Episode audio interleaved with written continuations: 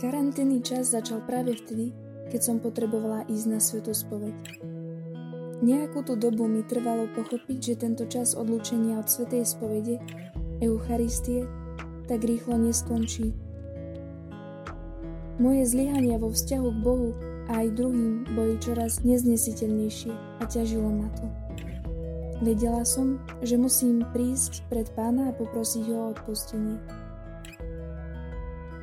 Pre niekoho to môže byť smiešne, no pre mňa to bolo skutočne náročné vyznať svoje hriechy Bohu vo svojej izbe a prijať, že sú odpustené. Keď som nakoniec vyhrala tento boj, bolo to skutočne očistujúce a moja ťažoba pominula. Tento čas vie byť naozaj veľmi náročný, no mňa učí vnímať moje vnútro, moju dušu a učím sa bojovať so svojimi toxickými myšlienkami, ktoré požierajú moje vnútro. Karanténny čas ma učí byť silnejšou. Nechcem byť len prázdnou nádobou, ktorá čaká, kedy tento čas skončí. Pochopila som aj, že sama svoje ťažoby vyriešiť nezvládnem.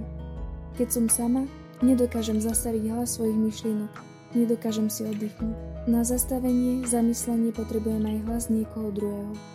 V tomto čase sú to neustále hlasy priateľov, s ktorými sa viem zasmiať, porozprávať a zamyslieť sa. Či už sú to priatelia zo spoločenstva, z rodiny, ale hlavne hlas Ducha Svetého. Aj keby ste niekoho okolo seba nemali, Duch Svetý je stále prítomný.